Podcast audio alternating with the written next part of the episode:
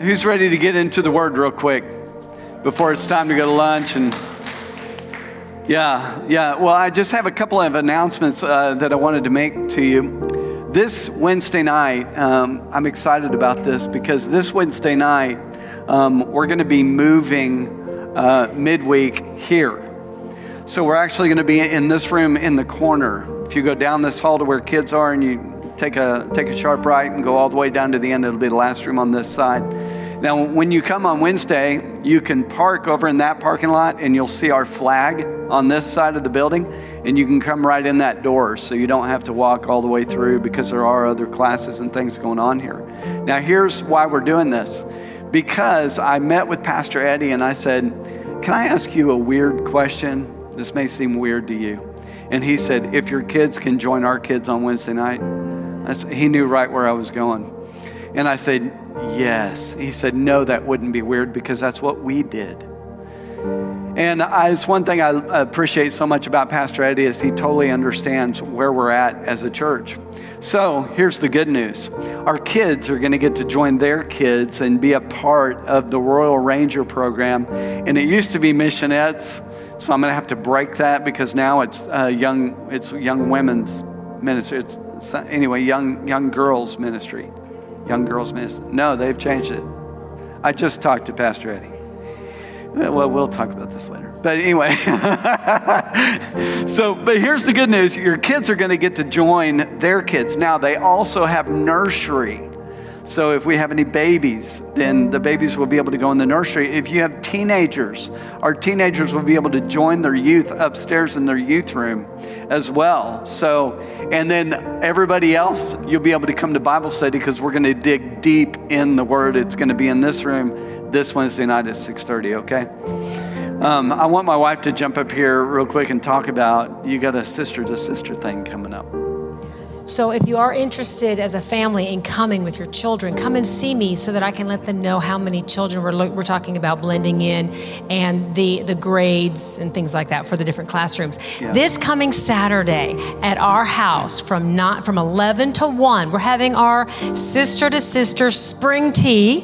It's going to be a lot of fun. I just got back from Louisville, Kentucky, and this coming Saturday in Kentucky is the Kentucky Derby. Derby. So, um, but we're, but we're not in Kentucky, so that means nothing here. But um, if you're in Tulsa, it's the ORU graduation. So that's a big deal if you're if you're a college student. But I got to thinking, don't have to. Just going to throw it out there. If you want to, wear a spring hat because it's derby season or it's graduation season or just come as you are. But we're going to have a great time. Lunch is provided, and we do have a special speaker. Um, Julie's been a friend of mine. and she actually is from Kentucky. She's going to be coming and just imparting into us. It's going to be a really fun time. Bring a friend. Um, just, just, just come. It's going to be a sweet, sweet time. If you need my address, come and see me after church. But we want you to come. Us girls, we just have a great time. We like to dress up. We like to dress the table and maybe dress down ourselves. You know, so you don't have to worry about. I don't know what to wear. Just come as you are. It's going to be fun, isn't it? Do we have a good time?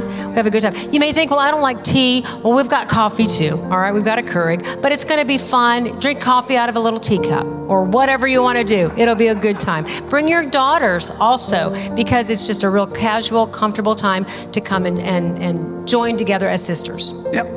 Awesome.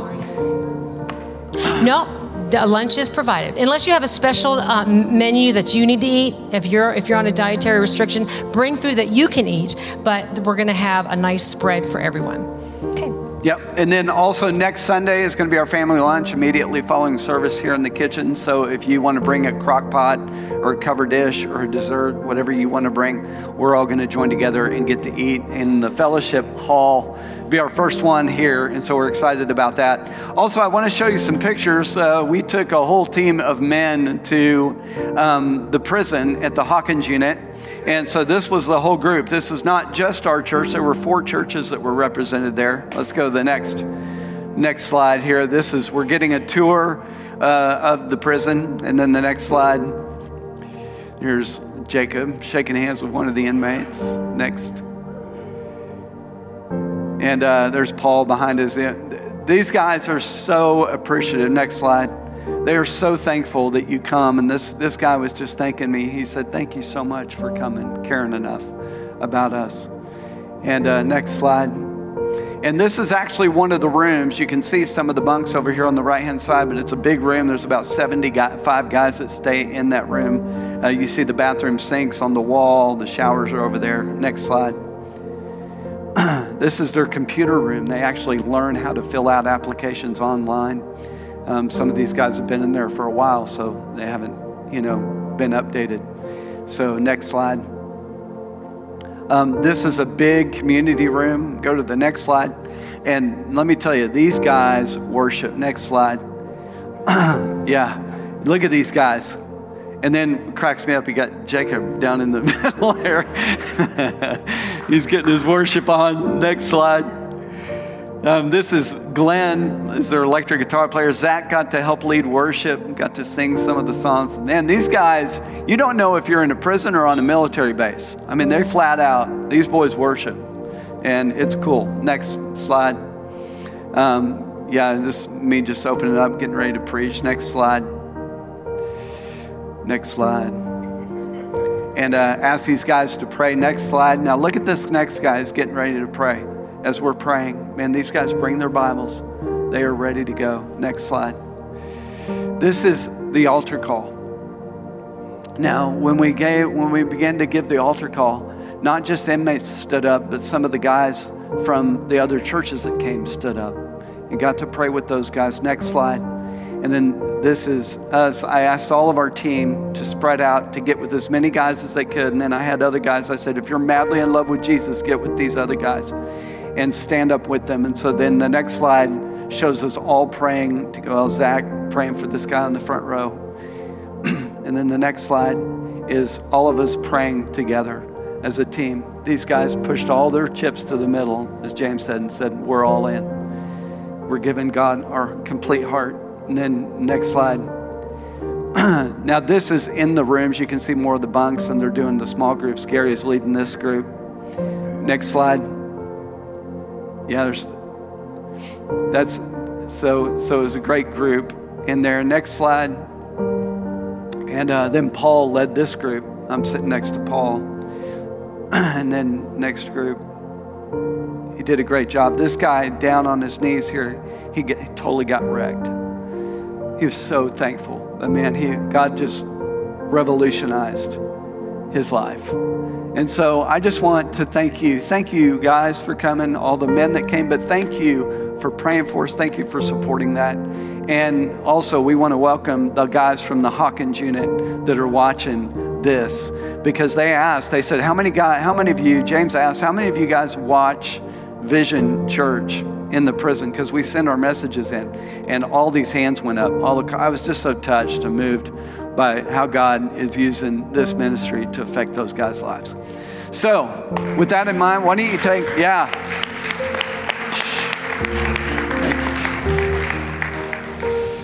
All right, man, I want to dig in and we want to get right to it. Put your hands on your heart, close your eyes, pray this after me, would you? Let's pray together. Heavenly Father, I ask you for direction, correction, wisdom for my life. Give me ears to hear, eyes to see, and a heart to receive what you have for me. In Jesus' name, amen. Would you take your Bibles? Would you turn in them, first of all, to Luke chapter 14, and then we're going to be going to the book of Romans. We're going to be hanging out in Romans chapter 6. Thank you, Rebecca. Appreciate you.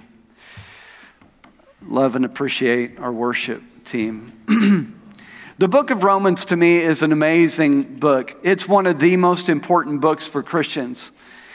And the reason is, is because this is the very first, uh, this is the very first epistle that Paul wrote, very first letter that he wrote, wrote to the church at Rome.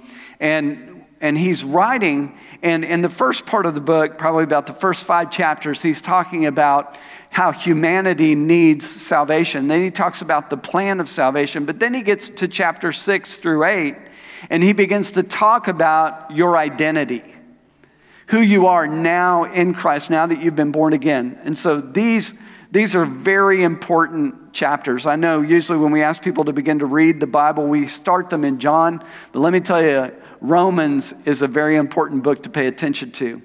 Um, many people call it the constitution of Christianity. Our nation, we have a constitution, and it's our, in essence, our birth certificate. Well, if a constitution is your birth certificate, then your birth certificate tells other people who you are and who you belong to. And so that's what the book of Romans does is it tells people who you are, who you belong to. Amen. And so in that book, you know, when you think about your identity, you think about the price that Jesus paid. And Jesus paid such a precious price. I think he should get what he paid for. How about you? He should get what he paid for. And he paid for so much more than just you and I to be forgiven of the past and be able to go to heaven one day when we die. He paid for a whole lot more. And so we're going to talk a little bit about that this morning. Amen. So I want to talk for a moment, though, about identity because how do you see yourself? Identity is very, very important. This is why I point out uh, Romans 6 through 8. And you want to read all of it in its context. Sometimes people take a part of 7, and if you just read a part of chapter 7 and walked away, you would think, well, it doesn't matter. I can just go ahead and sin because God's grace covers me. That's why you need to read 6 through 8. and get the whole picture. We want to keep things in context. Amen. And so once you know your identity as a Christian, then, then there's little chance for you to have a mistaken identity. Amen. I had a friend of mine who went on vacation. He took his family to Orlando and they stayed at the Wyndham Hotel and Resort. And when he went up to check in, you know how they asked for your credit card and your driver's license? He gave him their, his credit card and his driver's license, and his last name is Wyndham, spelled the same way. So when the person at the counter saw that, they went back and they got the manager and they brought the manager out. And the manager said, Mr. Wyndham, we are so honored and glad that you decided to stay with us this week. And he goes, No, no, no, no, I'm not a part of the Wyndham family. I just happen to have the same last name. And he said, Well, sir, we want you to know we won't need your credit card. We've already taken care of you. In fact, you're going to be staying in the penthouse suite. And he said, No, no, you don't understand. I'm not the Wyndham you think I am. I'm just a boy from Kentucky. And they said, Well, that, you know, sir, we're just thankful that you decided to stay with us. And I said, Well, how did your vacation go? And he said, I was nervous all week because I thought they're gonna, they're gonna charge my card. And it's not gonna be pretty when this thing's over. And, he, and I said, Well, did they? And he said, No, they never did. They mistook his identity. But how many of you know they thought he was a part of the Wyndham family? We are a part of the family of God. And so that means we're entitled to the penthouse suite. So that means that our identity is who God says we are, not how other people feel about you or who they think you are. Amen. so, my question to you, though, is how do you see yourself? What kind of identity do you give yourself? Do you say about yourself, I'm, I, well, I'm just an old sinner saved by grace? Or is your identity that you have been made right and righteous in Him? Is that your identity? You remember the children of Israel uh, in uh, Exodus chapter 12. God he, he swung the final blow that caused the children of Israel to be delivered from the hand of Egypt. And they were taken out of Egypt, taken out of bondage, and they traveled into the wilderness. They came to the mountain that God said that all of you are going to worship me on this mountain. And he brings them to that mountain. There was a problem though. They came out of Egypt, but Jesus, Egypt didn't come out of them. Almost said Jesus, sorry. Egypt didn't come out of them. Right? They were delivered from Egypt, but they still had Egypt on the inside of them. So they didn't want to come up the mountain. They were afraid of God. But who went up the mountain? Moses. And what's interesting about Moses is he was in Egypt too. Only he had a much different picture of Egypt because he grew up in Pharaoh's house. He grew up there as a prince of Egypt. Got to ride, got to drive the Ferrari, Got to have the big closet, the nice warm bed at night. Got whatever he wanted. when you live that way. But listen to this scripture, it's so interesting. In, uh, in Hebrews chapter 11, verse 25, it says, that, talking about Moses, that he chose to share the oppression of God's people instead of enjoying the fleeting pleasures of sin. Out in the wilderness, the children of Israel, they longed for the delicacies of Egypt. They longed for the pleasures of sin that they had back in Egypt. you know, sin is pleasurable for a moment. Anybody that tells you it's not is deceived. I mean, there is some pleasure in it, otherwise, people wouldn't sin, right? But it's, it's short lived, isn't it? Okay. so here's the reason I'm bringing this up it's because Jesus died on the cross, and salvation was twofold. Salvation was forgiveness of the sins of the past, and then we are made in right standing with God. So salvation is free, it's a free gift.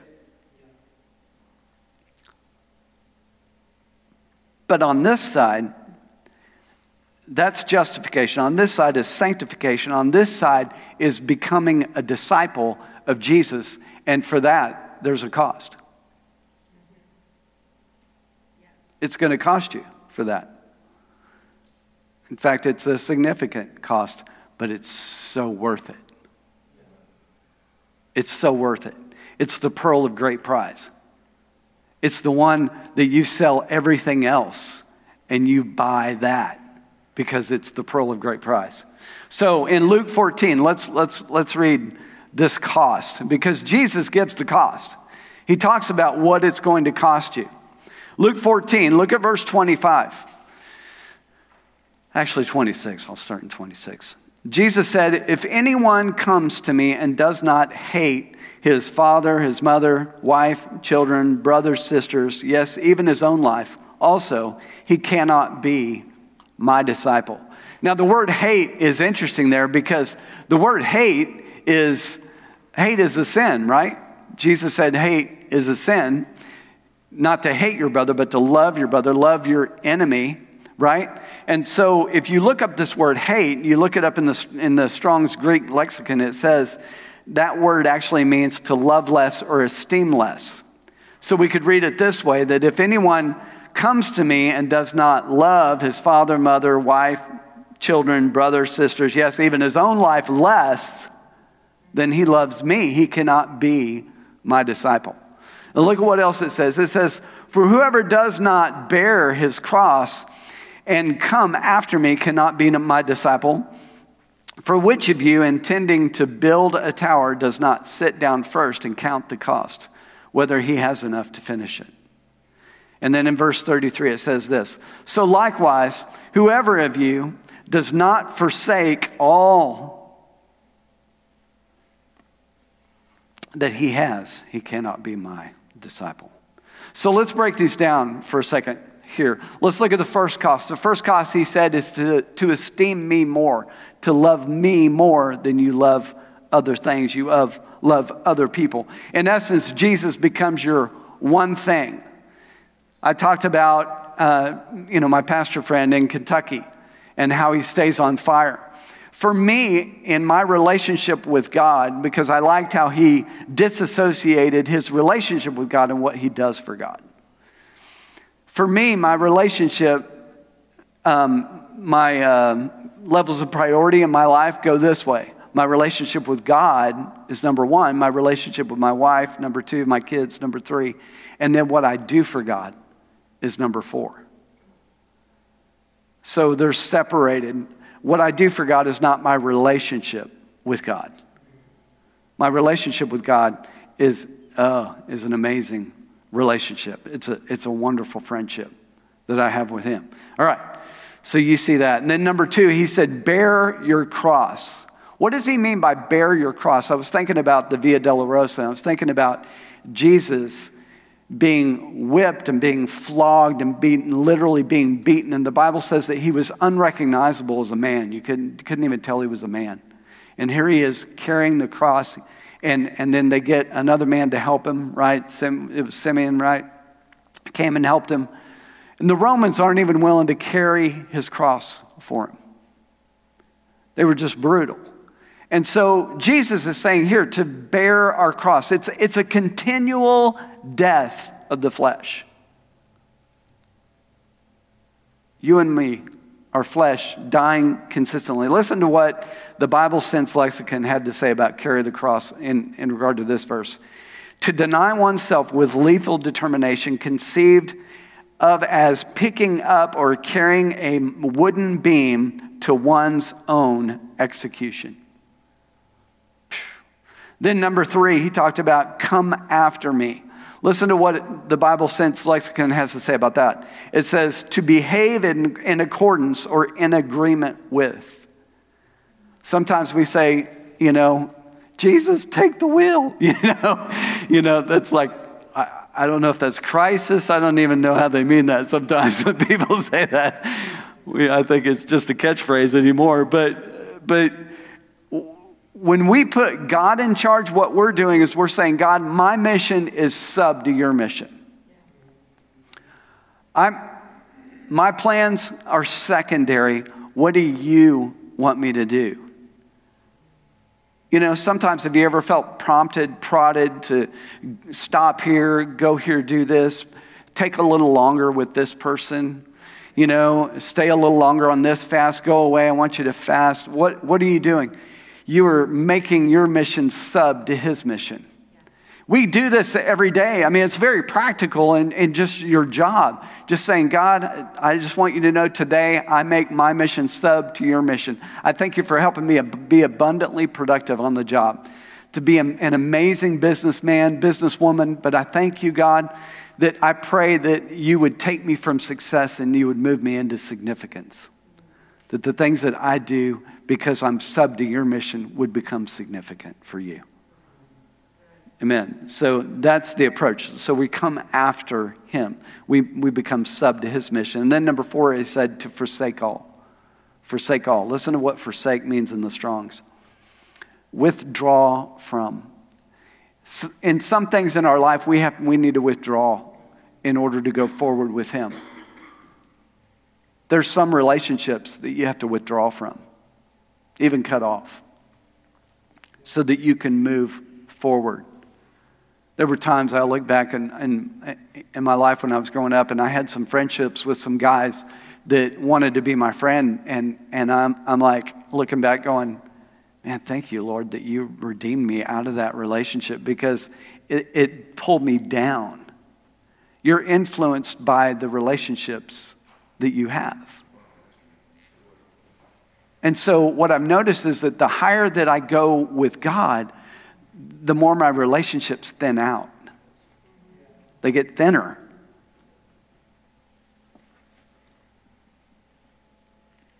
Good. Okay. So, we want everything that Jesus has for us. Right?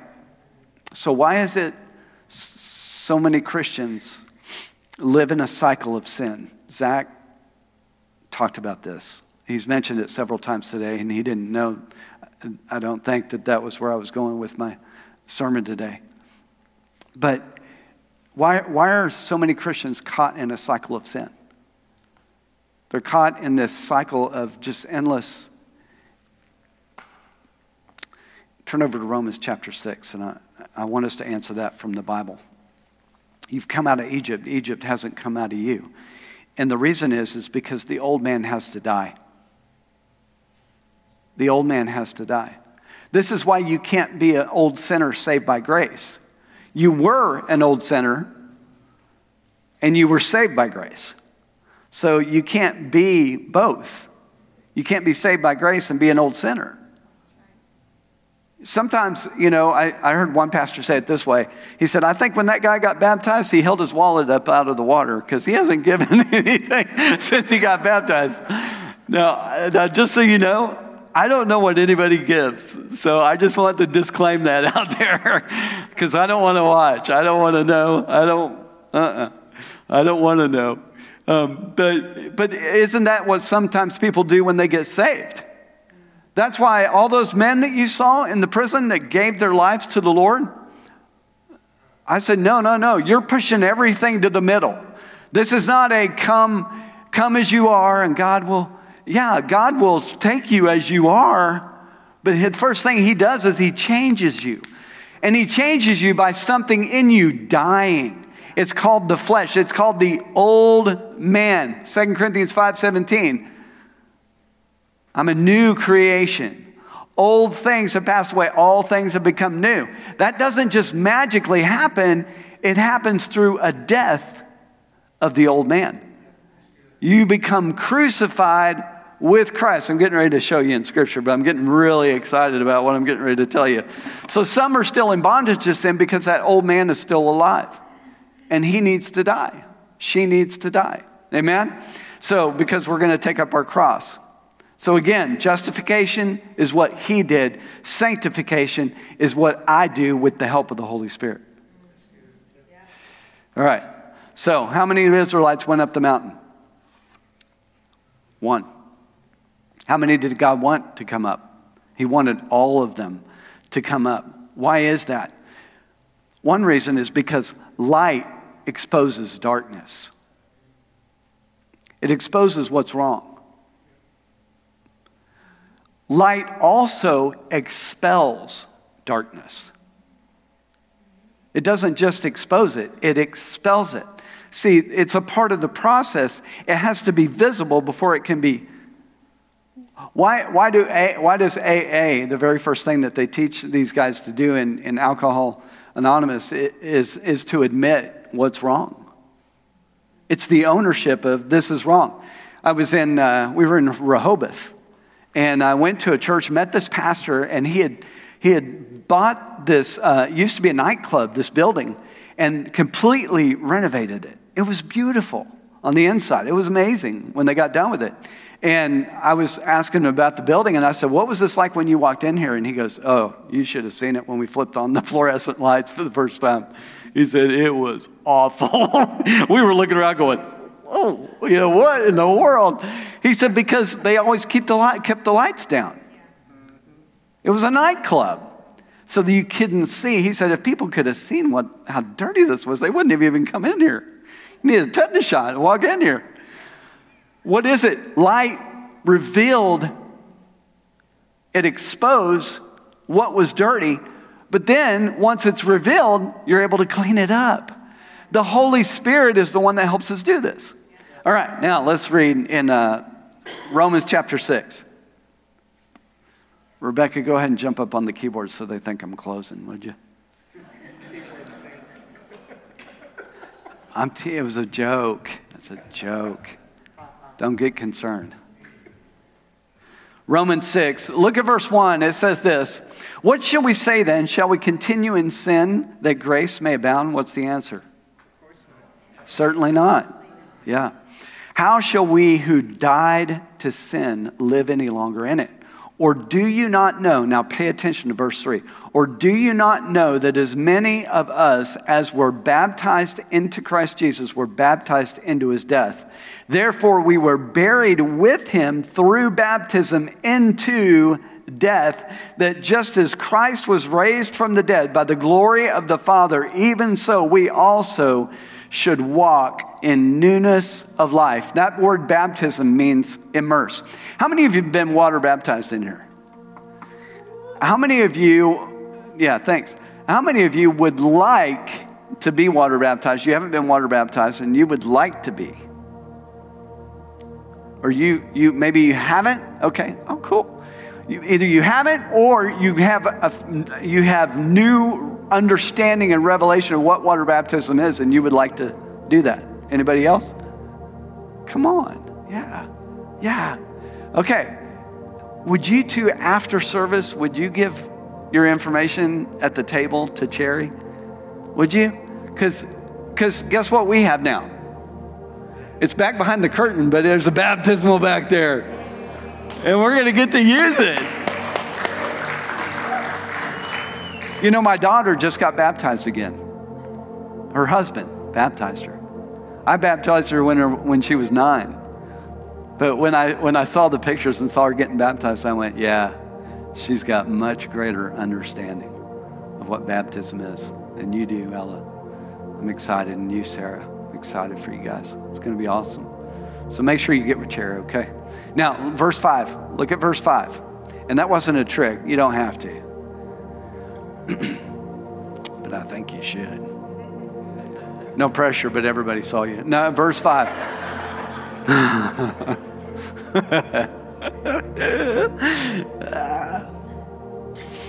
okay, for if we, listen to this, for if, and especially verse 6, for if we have been united together in the likeness of his death, certainly we also should be in the likeness of his resurrection. Knowing this, that our old man was what? Crucified with him, that the body of sin might be done away with. Did you catch that? The old man was crucified with him that the body of sin might be done away with, that we should no longer be slaves of sin. Verse 7 For he who has died has been freed from sin. Who is the one who is free from sin? The one who died. So, what's the opposite of that? Bound to sin means the old man is still living and he's supposed to be dead and in the grave.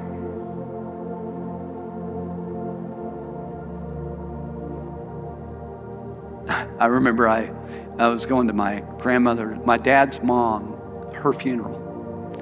They were from Emporia, Kansas, that, well, Madison actually, that area. And I drove to Madison and tried to get there as quickly as I could because I knew they were getting ready to button you know, close up the casket and take her on to the, uh, to the burial site. And I got there just as they were wheeling the casket out to the, you know, to the vehicle to put it in.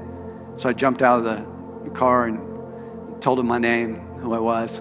And he said, Oh, well, sir, come on. And he rolled the casket back in, opened it back up, said, said everything, put the flowers back out so that I could have a moment to just, I, for me, especially family, I like seeing them not in a morbid way, but it just tells me, yeah, it's official. They're gone. And, uh, and I think sometimes we need to realize and see the fact that our old man, yeah, he's dead. I think we should have a viewing today. What do you think? I think we should have a viewing, and it's your dead man. It's that old man. Amen. All right, so look at verse 11. So he, seven, verse 7 again, he who has died has been freed from sin. So if there's a cycle of sin going on in your life, it's time to look. Is, is, is the man dead? Is the woman dead? The old self dead. Verse 11, likewise, you also reckon yourselves to be dead indeed to sin, but alive to God in Christ Jesus our Lord. Now, consider this Galatians 2:20. It says, I have been crucified with Christ, right? 2 Timothy 2, verse 11 says, We died with him. Colossians 2:12 says, We were buried with him. And then Ephesians 2:5 says that we were made alive with him. Do you see some connection here with, uh, with Romans chapter 6? And then look at verse 12, Romans 6, verse 12. Therefore, do not let sin reign in your mortal bodies that you should obey its lusts. And do not present your members as instruments of unrighteousness to sin, but present yourselves to God as being alive from the dead. You have come back to life with Jesus. And your members as instruments of righteousness to God. For sin shall not have dominion over you. Glory to God. For you are not under the law, but under grace. Jesus gets what he paid for when the old man dies. I told you it's going to cost you. I think we've just come into this thing and God has given so much to us. He's given us His Son. His Son has come and He's died on the cross and He's given us salvation as a free gift But now he's expecting you and I to pay the price, to deny ourselves, take up our cross, and put the old man to death follow him. It's the only way to do it. It's the only it's the only way to live free from sin is to put this old person to death.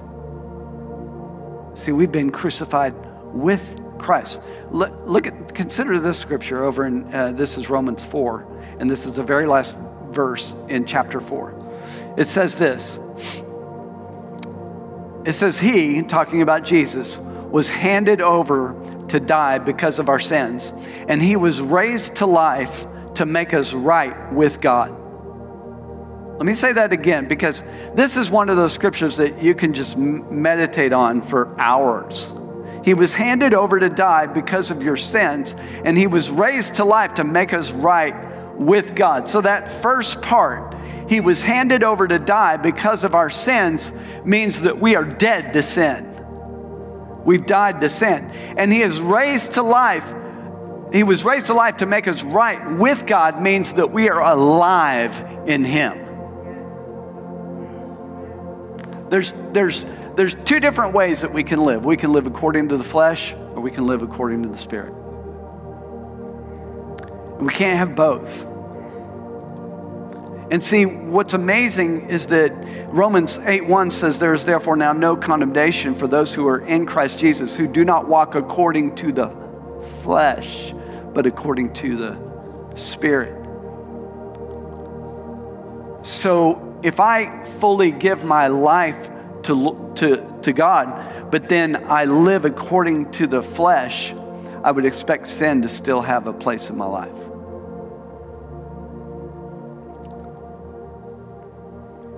And see, the Holy Spirit's your helper. How do you live according to the Spirit? You can't without Him.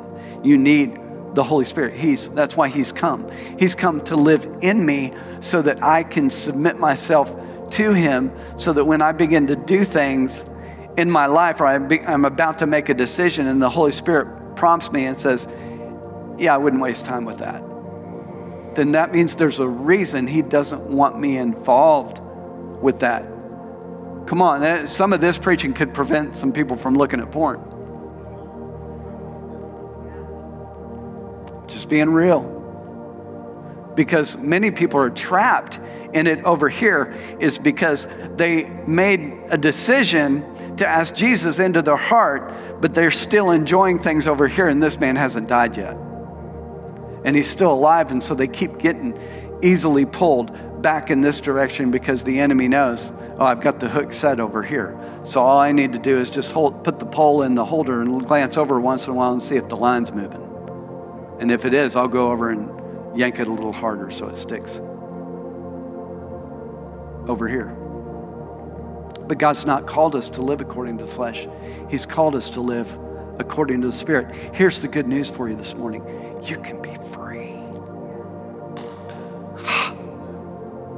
Be free.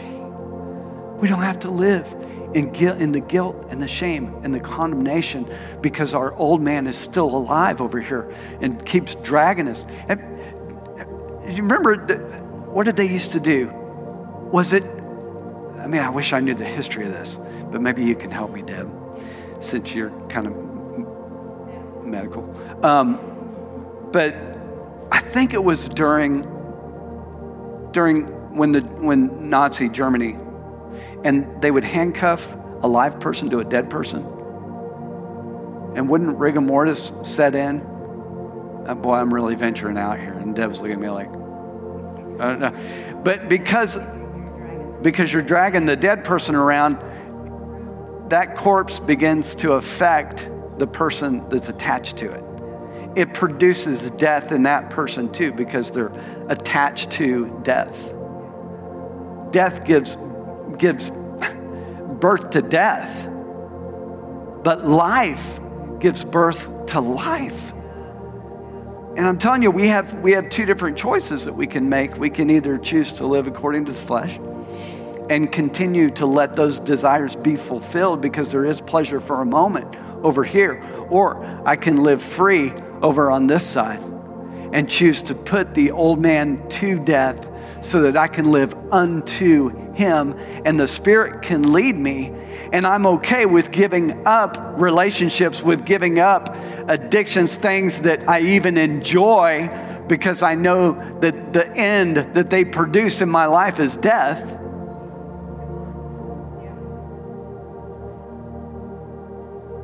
A porn addiction doesn't start with an X rated movie. It starts with a look, a glance, thought, and it grows. It's progressive. I don't know that you should be talking about that in church, Pastor Phil. Well, I don't know about you, but I really desire to see some people get free in here today. And I believe that this is the scripture that can do it. It's time to bury the old man, to put him in the ground. I remember we, uh, we were offered a job in Pullman, Washington. How many ever, anybody ever been to Pullman, Washington before? Oh, yeah. Yeah, I forgot. Uh, we got a Portland, Oregon girl. Um, well, you know Pullman. So, you know, we flew from here, Tulsa at the time, to, to Pullman, and it's an all day flight. I mean, it takes you all day to get there. And then we had to fly into Spokane, and we had to drive two hours down to Pullman. And so here we are in Pullman, and I'm just going, I don't think I want to live here. you know, this is too far away from everything, everybody that I know. I mean, my life, you know, and and I, but I, is that how you felt? Okay, and so I, as I was as I was there at the job interview, I was like, yeah, it just doesn't feel right. Well, I don't know about you, but I, I when I married Nicole, I moved from Tulsa to Phoenix, Arizona. And I felt like that was a long way. That was a thousand miles from my home, uh, where I was raised. And, and that, okay, you're, you're way beyond that. The Bible says that your sin is thrown as far as the east is from the west, and God remembers it no more. Why would you? The old man is buried way over there, not way past Pullman, Washington, way out there where you can't get to it. And, and so when the enemy comes and he tries to bring temptation, you can say, I don't live there anymore. I don't know what door you're knocking on, but this, this is not the right house. All right, let me say a couple more things and then we're going to pray.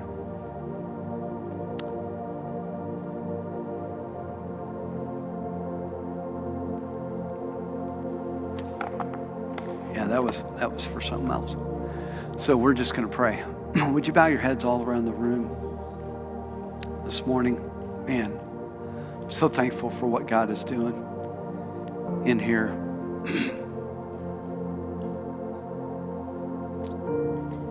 Thank you, Lord Jesus. Thank you, Lord Jesus. Man, let's just begin to worship Him. You don't have to sing, but just in your own way, begin to worship Him. Thank you, Father. Lord, we thank you. We love you. We worship you, Lord. We worship you. We praise you. You're such a good, good Father. Father, I thank you for this word. Thank you, Lord, that you've given us the answer. That you're the answer for our life. You're the answer to cycles of sin that are being produced by a man or a woman that needs to be dead in the grave. And Father, I pray this morning for a release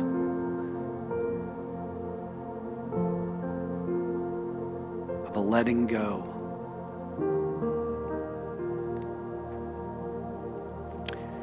If you're here and that's you, and you say, Yeah, you know, Phil, I've, I've walked through that. I've experienced cycles of sin in my life for years. In fact, I've been bound for years.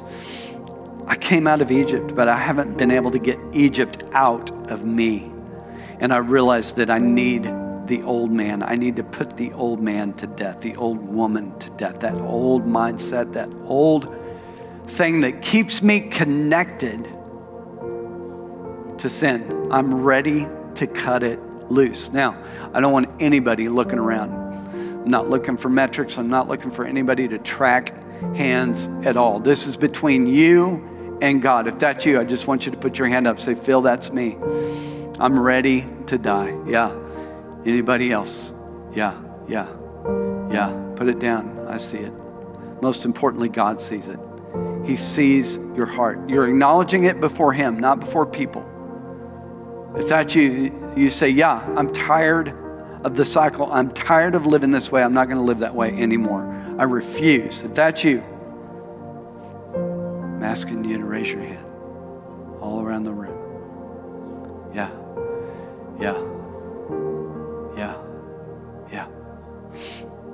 Thank you, God. Thank you, Lord. Thank you, Jesus. Anybody else? Anybody else? Yeah. Thank you, Lord Jesus. I'm going to pray a prayer out loud. I'm going to ask every single person in the room. I'd like you to pray out loud after me. And let's pray it in such a way that, that the enemy can tell that we mean it. Let's pray it with confidence. Let's pray it with boldness. And let's speak it out together. Would you pray after me, everybody together? Heavenly Father, I thank you that you died that you were buried, that you were resurrected, and you have ascended on high. And you did all that for me. I thank you that my value comes from you. And it's not your desire that that old man, that that old woman stays alive. Lord, I ask you to forgive me. I ask you to come into my heart and to fill me with your presence. I put to death that old man, that old woman now. And I thank you that I've been made righteous there's no condemnation, guilt, or shame that the enemy can bring in my life because I'm free. And whom the Son sets free is free. Would you just thank Him with me? Let's just thank Him about how free God has made us. Lord, we just love you. We are so grateful, so thankful. Thank you, Lord. That old man is dead and in the grave. and I thank you, God, for it. I thank you, Lord, for it. I thank you that we can live free. Thank you, Jesus. Let me encourage you. Let me encourage you one last thing before we close it up.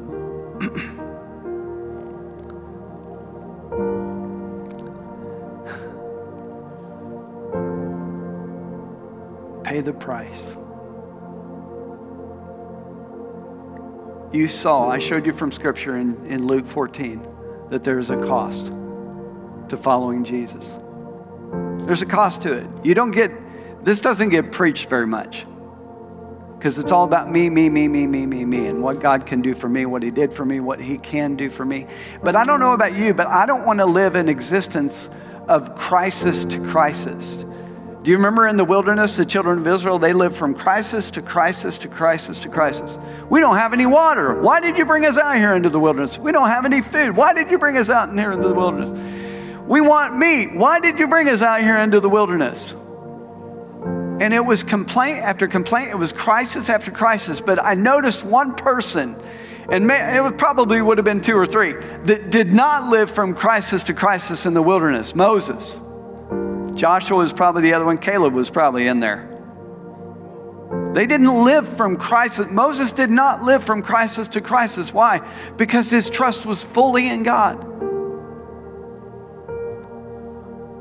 We don't have any water. Moses, why did you bring us out here in the wilderness? You trying to kill us? You couldn't, there are no graves in Egypt. What did Moses do? Lord, what's your answer?